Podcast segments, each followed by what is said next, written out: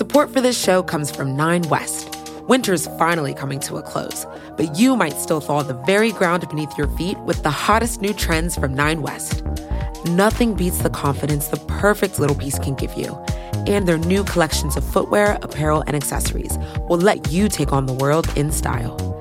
Use their Need It Now edit, also known as the Nine Edit, to search effortlessly through trends like Western style boots, loafers, and more. It's time to wear our confidence, ladies.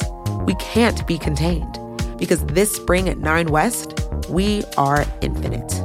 Buy now and get 15% off with code PODCAST24.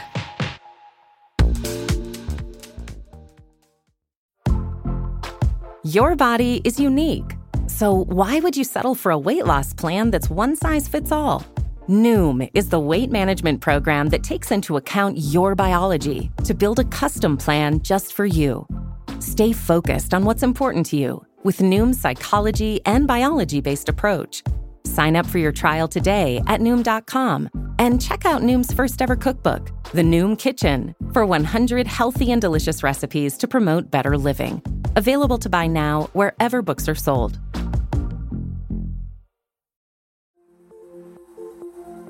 From the Cut and Gimlet Media, this is The Cut on Tuesdays. I'm your host, Molly Fischer.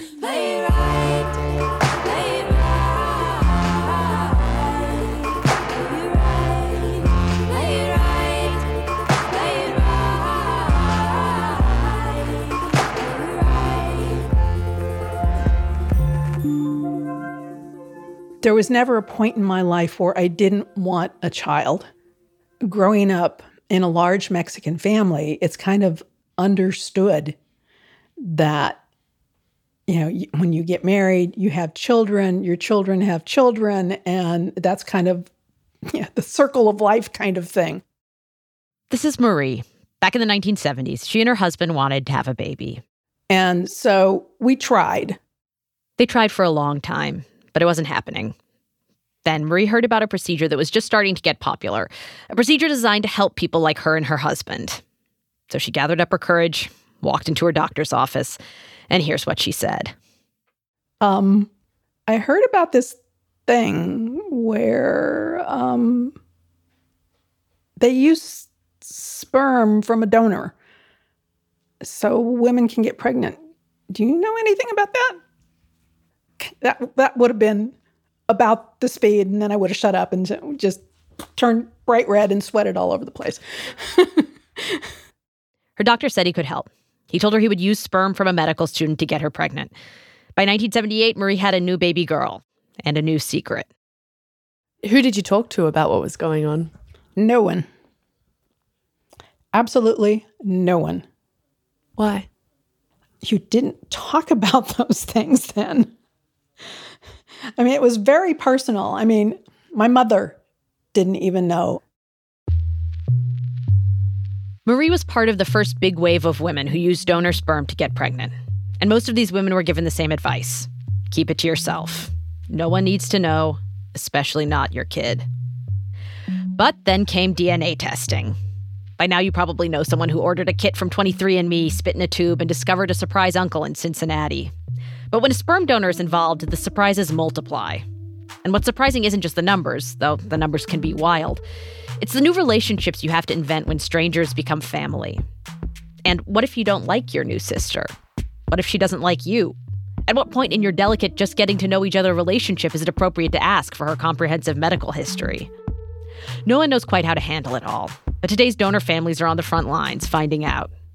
Our reporter Sarah McPhee got interested in all this, and she talked to a couple families at different stages of discovery and confusion.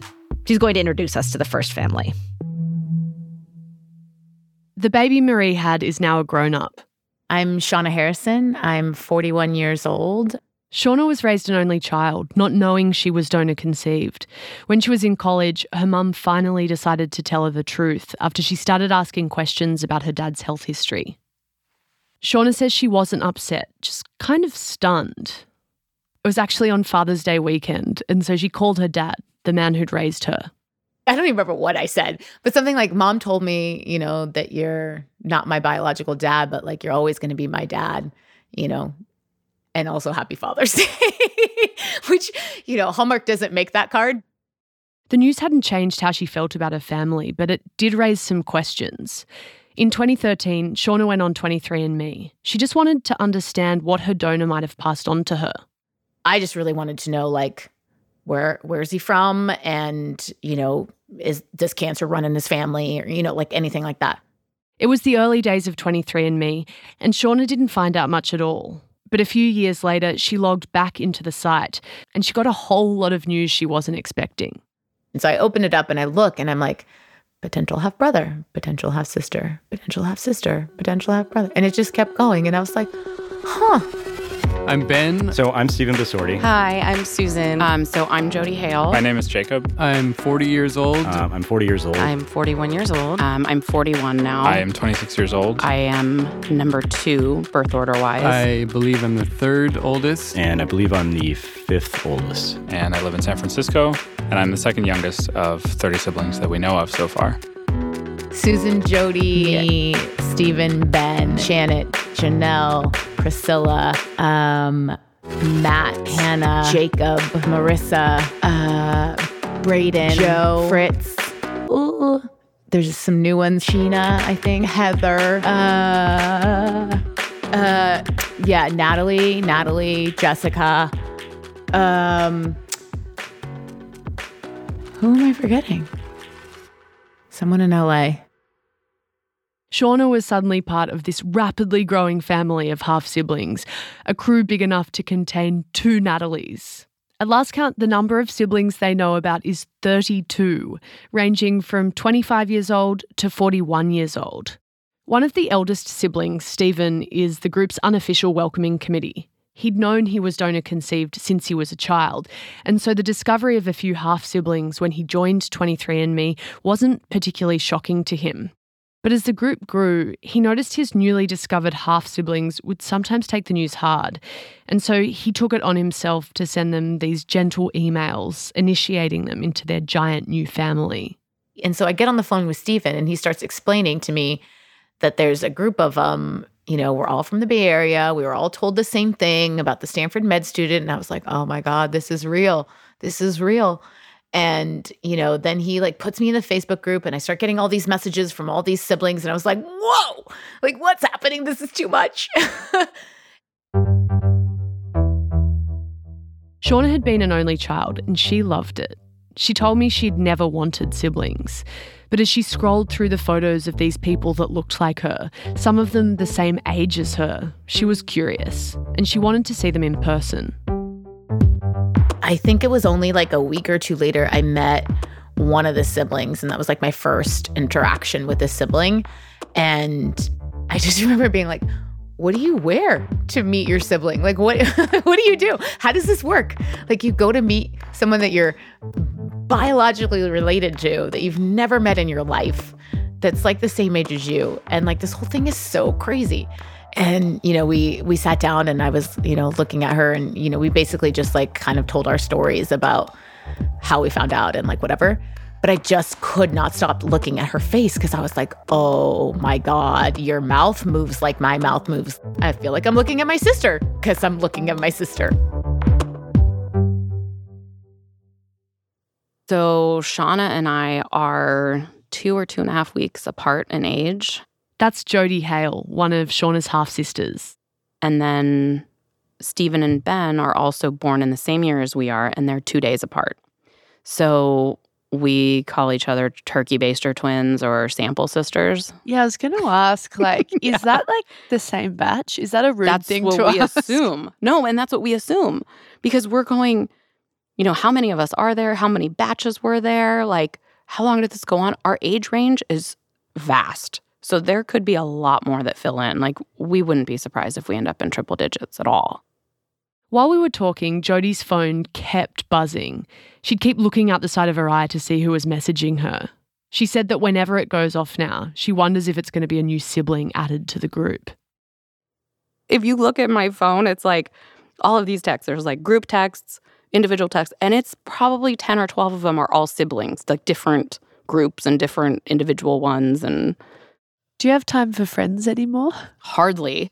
It seems like, I mean, I've had some friends go, you know, I haven't seen you Because for a while, you know, we'll get three new ones in a couple of weeks. And it's, you know, you're spending once a week, like you're going to dinner with someone to meet them, or you're talking to them a lot, or you're, you know, I like if I'm dating someone, it's like, well, how quickly do I tell them that? Because I spend a lot of time doing this. When I visited the siblings, they were gathered at Shauna's house. They acted like they'd grown up together. They were teasing each other and finishing each other's sentences. And they described these big get togethers, having barbecues and watching football games together. It sounded idyllic. Two of the brothers I met, Ben and Jacob, looked exactly the same as each other, except Ben is 20 years older. When Jacob, who's 24, visited Ben and his wife at their house, she said it was like seeing her college boyfriend walk through the door. Like she'd slipped back to a time before her and Ben had grown up, got married, and had kids.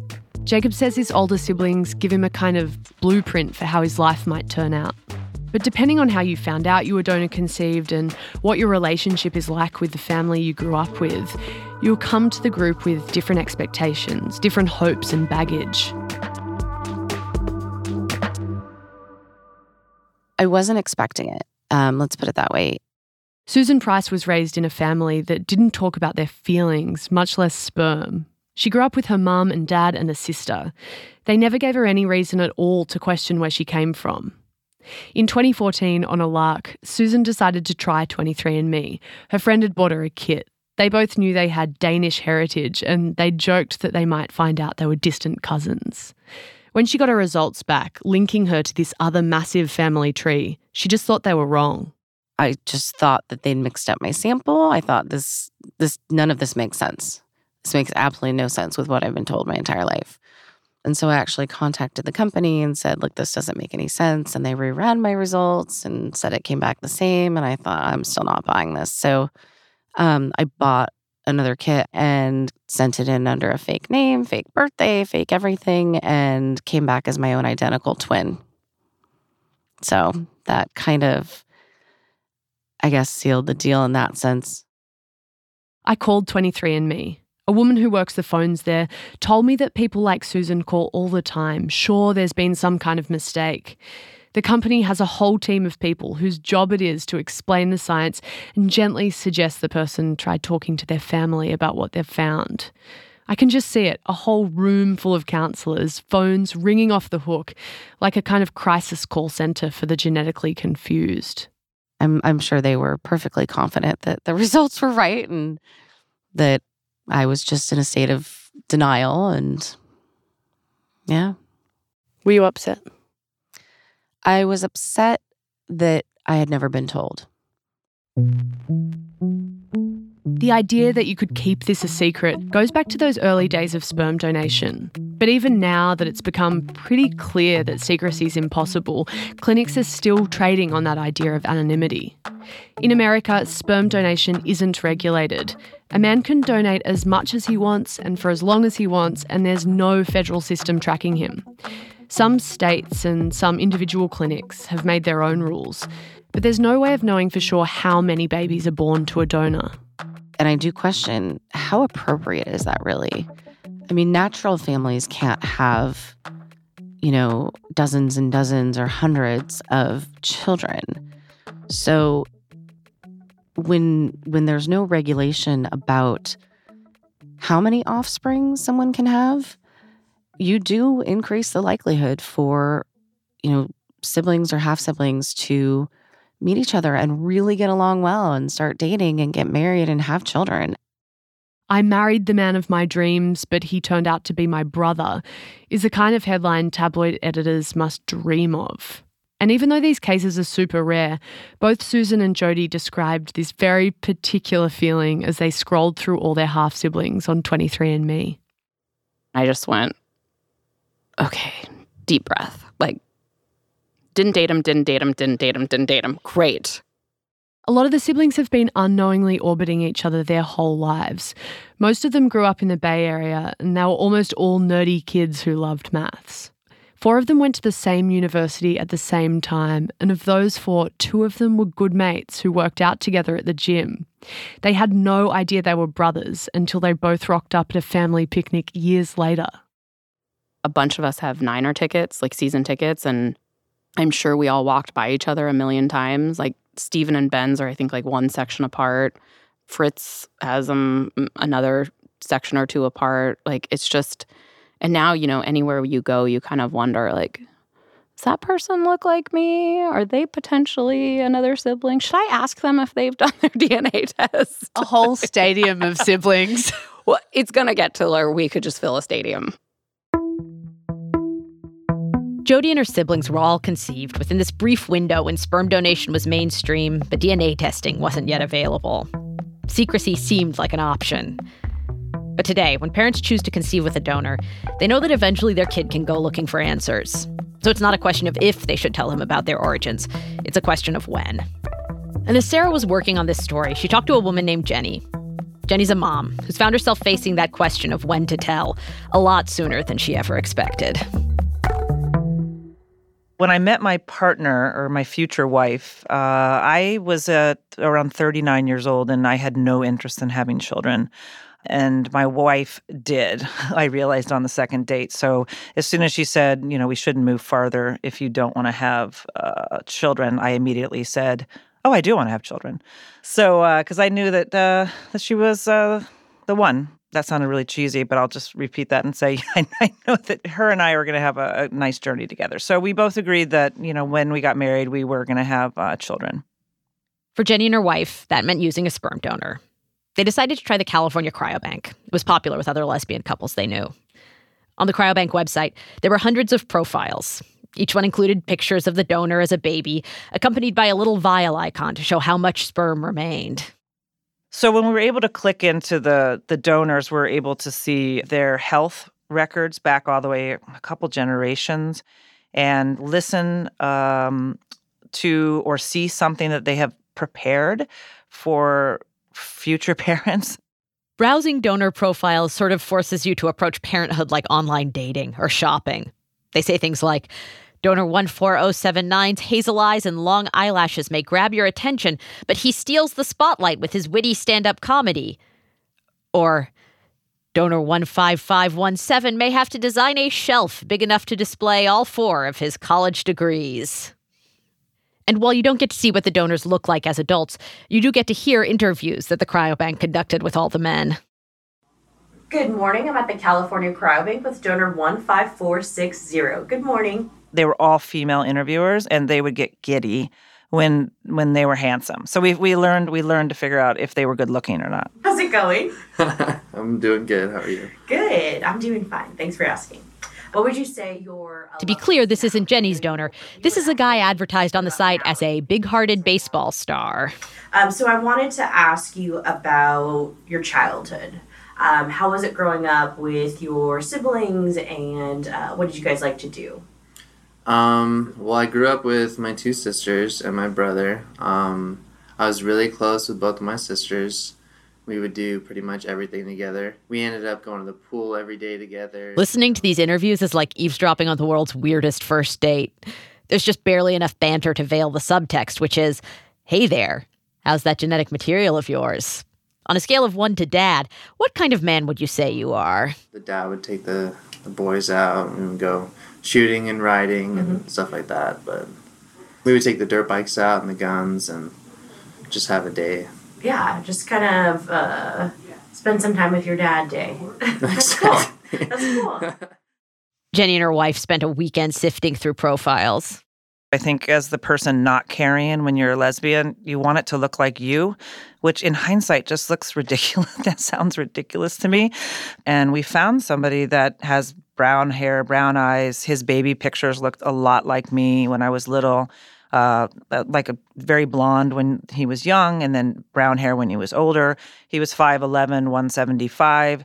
And we just thought he, because he had the same background um, uh, as me, that he might take on more of my characteristics to complement hers. As a baby, he looked a little like Jenny and they were told that as an adult, he looked like a hot man. They give you celebrity mixes, and they said he was a Jude Law Liam Hemsworth mix. Their donor had written a poem as part of his profile. Jenny didn't think the poem was especially good, but she appreciated the effort. He seemed sensitive. They were ready to proceed to check out. It was 100% online. The only time we went to the clinic was to pick up our big canister of sperm.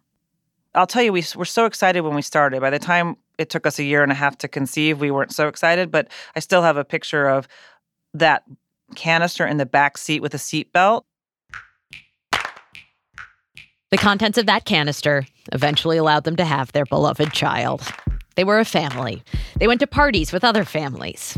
And one day, at one party, they found themselves in the backyard talking to the other lesbian couple in attendance. They had just moved um, to California and they had moved two blocks away from us, and they seemed awesome.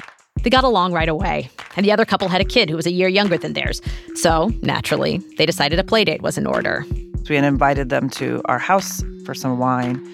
And in the lesbian community, a lot you you joke about what is your donor number, and you th- throw it out. And we were joking that our kids looked so much alike that um, I mean, a lot alike. On her phone, Jenny had saved a screenshot of their donor's profile, and so I brought it up on my phone and said, "Is this your donor?" Really joking, thinking there's no way and that it would be. And my my my new friend pretty much lost it and was we had just met these people and realized that they share the same donor and it was really really freaky and thinking how does that happen with someone that just moved two streets down from me that is in my circle of friends and they are brothers this was not part of the plan when Jenny and her wife brought their canister of sperm home to start a family. I actually thought it was like a one, literally a one in like thousand or million chance it could happen, considering that there's the bank says they only give up to 25 family units around the world. And that means that if you just guess that 25 family units have on an average of two children, that's 50 siblings around the world. Okay, Jenny thought. This is a crazy fluke. There is no way this is going to happen again. And then it did. That's coming up after the break. Support for this show comes from Nine West. Winter's finally coming to a close, but you might still thaw the very ground beneath your feet with the hottest new trends from Nine West. Nothing beats the confidence the perfect little piece can give you. And their new collections of footwear, apparel, and accessories will let you take on the world in style. Use their Need It Now edit, also known as the Nine Edit, to search effortlessly through trends like Western style boots, loafers, and more. It's time to wear our confidence, ladies. We can't be contained because this spring at Nine West, we are infinite. Buy now and get 15% off with code PODCAST24.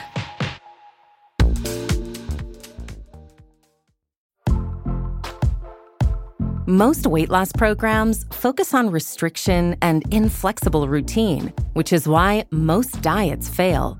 But Noom isn't a diet. It's a weight management program that uses psychology and biology to help you develop healthy, sustainable habits. Noom believes that weight loss starts with the brain, and their daily lessons are tailored to help users understand the science behind food cravings and eating choices. Whether you want to lose weight, increase physical activity, meet a health goal, or simply change the way you think about food, Noom can help you build healthy habits while still enjoying your favorite foods. Stay focused on what's important to you with Noom's psychology and biology based approach. Sign up for your trial today at Noom.com and check out Noom's first ever cookbook, The Noom Kitchen, for 100 healthy and delicious recipes to promote better living. Available to buy now wherever books are sold. Support for this show comes from Sylvan Learning. As a parent, you want your child to have every opportunity, but giving them the tools they need to tackle every challenge, that takes a team. Now more than ever, educational support tailored exactly to what your child needs can make all the difference. That's why parents have trusted Sylvan Learning for 45 years as the ultimate teammate in their child's educational journey, instilling in them a love for learning and a passion for reaching the next level. And Sylvan's Insight Assessment can identify gaps in learning and areas that could be of concern for your child. It's a 360 degree view into your child's learning that you can't find anywhere else. and helps ensure that your child didn't miss something in school that might put them at a disadvantage in the future. And right now, it's the best price of the year at $29. Go to sylvan29.com to learn more and get your child's assessment for only $29. That's S Y L V A N 29.com. Welcome back. On today's episode, we're talking to families who are navigating uncharted territory, where sperm donation meets genetic testing meets social media. Jenny and her wife were hosting a casual playdate when they discovered their son's new friend was actually his half brother. Both sets of parents were shocked. But they all got along, and they figured this was just a crazy coincidence. And a year after that, it was last summer, with someone actually that I've known for years. She joked to me, "You and your look-alike son," and, I, my face dropped and was like, "Her son does look a lot like my son." Once again, Jenny pulled out the screenshot of her donor's profile. And once again, she watched the flash of recognition appear on another mom's face. Surely this was the last time she'd experienced such a crazy, crazy coincidence. And then I got a text that said, "Found another." This time it was that first couple she'd met, her neighbors in California, who made the discovery. They'd had some coworkers over for dinner and got to talking about how similar their sons looked. And they confirmed that our sons have another sibling living in New York that's five years old and has the same curly hair and blue eyes. Whoa. Now do you think it will happen again? Yes. And I'm terrified. Jenny has found herself wondering what it is she has in common with these other people. It's almost like she's looking for a family resemblance, not just between the sons, but between herself and the other parents. What is so similar about the three of us, my friends, that we all chose the same person? Um, and is it because we're all very similar and because we're living, you know, I don't know, larger cities? We all have similar type jobs. We're friends, so we're similar people. Um, and so, do we all just choose the same person? So far, she'd found three other families with look-alike sons just in her immediate social circle. Now she was confronting the question of how many more there might be in the wider world. I walk down the street here and I'm like, "Oh my god, is that is that is that is that him too? He looks just like my son." Really, though, she didn't have to wait for more half brothers and sisters to cross her path by coincidence. She knew exactly where she could find them. If you actually search the donor number on Facebook, there's a group for him. I would say I'm definitely um, a more enthusiastic member of the group. This is Julie, the woman who runs that Facebook group. Years ago, Julie got frustrated with dating and decided to use a donor to have a child on her own. She sees the group as more than just a way to keep track of her daughter's half siblings. For her, it's a kind of community. I think I made a joke one time uh, about um, the moms that we were all um, like sister moms, as opposed to like sister wives. And I thought that was kind of funny because it kind of feels like that. You know, we're kind of all in this together. Julie posts regularly on the group's page, comments on photos of everyone's kids, and arranges an annual Christmas gift exchange. Have you had anyone sort of respond negatively to the outreach? Uh, not negatively, but just sort of um, disappear. So, the very first woman actually I contacted uh, wrote to me a couple of times, and then uh, I was planning a trip uh, to New York where she lived. And I emailed her and asked if we could meet, and then I just never heard back. And I've emailed her a few times since and have never heard back. So that's that makes me a little bit sad. Um, I hope that she uh, comes back. Yeah. And so at what point do you go, okay, I've emailed this person enough? Oh, I mean, I think I'm there. I think I, you know, I'm I'm I'm there. I, you know, she knows how to reach me. Um, you know, I might just once a year send a, holiday hello, um, just to stay connected. After we started talking to Jenny about what she was going through, she decided she wanted to join Julie's Facebook group. She sent a request, and Julie let her in right away. The two of them got on the phone and talked for hours. Jenny told her about the other families she'd found. And I, you know, I asked her if she would put me in touch with these two other families that she knows, and uh, so I'm I'm waiting for her uh, to do that.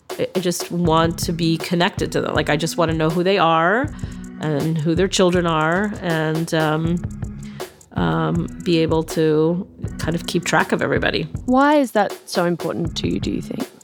I think you know to know who you're connected to and to know who you share DNA with. Um, can make you feel a part of uh, a, a, larger community. And um, i you know i just want to have that available to my daughter if she wants it. I don't know. Am i overcompensating? Um, i don't know. For julie it's a no-brainer to go looking for these connections. She doesn't understand why anyone wouldn't want to sign up for the group and start talking to other families right away. Every time i hear that someone hasn't reported the birth I just kind of wonder why. I, it just confuses me um, why they wouldn't want to to be connected. What does that mean to be connected to them? Does that mean that I have to be friends with them? Does that mean that I should like have our son meet them because it's it's the right thing to do? Is it? I don't know. I don't know and I think that I mean the fear that I have is that that somebody is going to cross boundaries with me uh, and my son and my wife. Like, where is the bound? I mean, out, where is the boundary? Is it meeting once a year for a picnic, or is it traveling together? And that's what I want to figure out on my own time. But I don't want someone just showing up in New York and being like, "Hey, I'm here. Can I see you?" I'll and your like, son. Yeah, and your son, who happens to be a sibling of my kid. And then what if you don't like them? I think that's another thing is like it's like are these people in your life or are they supposed to be in your life for the rest of your life? Jenny and her family are still figuring it all out. They don't know what's going to happen with all the other families they've met, much less the whole Facebook group. But they've become close with that first couple they met at the party. They've all gone on vacation together, and their kids are friends. When are you going to tell him that his friends are actually his brothers? I don't know. We want everyone to feel comfortable. I think we've decided that we do want to tell them. I would guess it would be when they're a little older, maybe junior high, I'm guessing, high school. So they're going to have been friends their whole life and then find out that they're brothers. Yeah, now that you say that, it might make sense to say it a little earlier. I don't know. I just like feel like we should hold off a little bit because it's just so weird. Um, because I don't know how he'll react. Science has helped make families like Jenny's a reality. It's also created an overwhelming number of decisions, the kind of decisions where you can't just fall back on the way things have always been done. It's a lot. Usually, when you say you're pro choice, you're not thinking about quite this many choices. After Jenny and her wife brought home that big canister of sperm, there were still a lot of choices left to make. They had five viable embryos four boys and a girl. Jenny says she chose the fattest one, and eventually that became their son. The others are still on ice, waiting. They're like six day old embryos. So they're not considered babies yet. But, and again, I'm pro choice. I just want to say that very loud. I'm very pro choice. But this one's hit me a little differently like, hey, those could be my son's brother. And my wife sees them as cells in a dish. Are you paying to keep them on ice? Yeah, we're paying to keep them on ice. I have a hard time getting rid of them, even if we're not, even if we're not going to use them. And I feel like we should give them to somebody that's having, or even a friend that can't conceive. Because we do have some lesbian couple friends who are struggling to have a baby, and we've had some that have struggled and have adopted. So my immediate thought is like, let's give it to our friends, and then he can have a brother. Yeah, uh, full brother. Yeah, full brother. But my wife feels weird about like that's her child even though it's friends. So it's, it's really but what i've realized it's really complicated and there's a lot of emotion wrapped around this. I think in the beginning we're like hey just get a sperm and now all, all of a sudden we realize the emotion around it the emotion of leaving still vials of embryos frozen and then also just the siblings that have come out of this and probably are to come That's it for this week's show. We'll see you next Tuesday. And you may have seen last week on The Cut a story about a friendship between Instagram influencer Caroline Calloway and a woman named Natalie Beach. It was a friendship that was both toxic and intoxicating. And a lot of people who read the article felt a cringe of recognition. A lot of us have had a friend who we knew was bad news, but we just couldn't resist. If you've had a friend like that, we want to hear from you. Give us a call at 920 368 3341 and leave us some details. We'll call you back. The Cut on Tuesdays is produced by Sarah McVeigh and Olivia Natt. Our senior producer is Kimmy Regler. We're edited by Lynn Levy and Stella Bugbee. Special thanks to Lindsay Grove, Christine Pye, Dr. Jamie Shamanki, and Jillian Small. Mixing is by Emma Munger and Bobby Lord. Our music is by Haley Shaw, Emma Munger, and Peter Leonard. Our theme song is Play It Right by Sylvan Esso. The Cut on Tuesdays is a production of Gimlet Media and The Cut. And if you like great stories, like the ones we tell on this podcast, check out One Great Story. It's a new newsletter from New York Magazine featuring one story per day from New York Magazine or The Cut or one of our sister sites. You can sign up at nymag.com slash OGS. That's nymag.com slash OGS.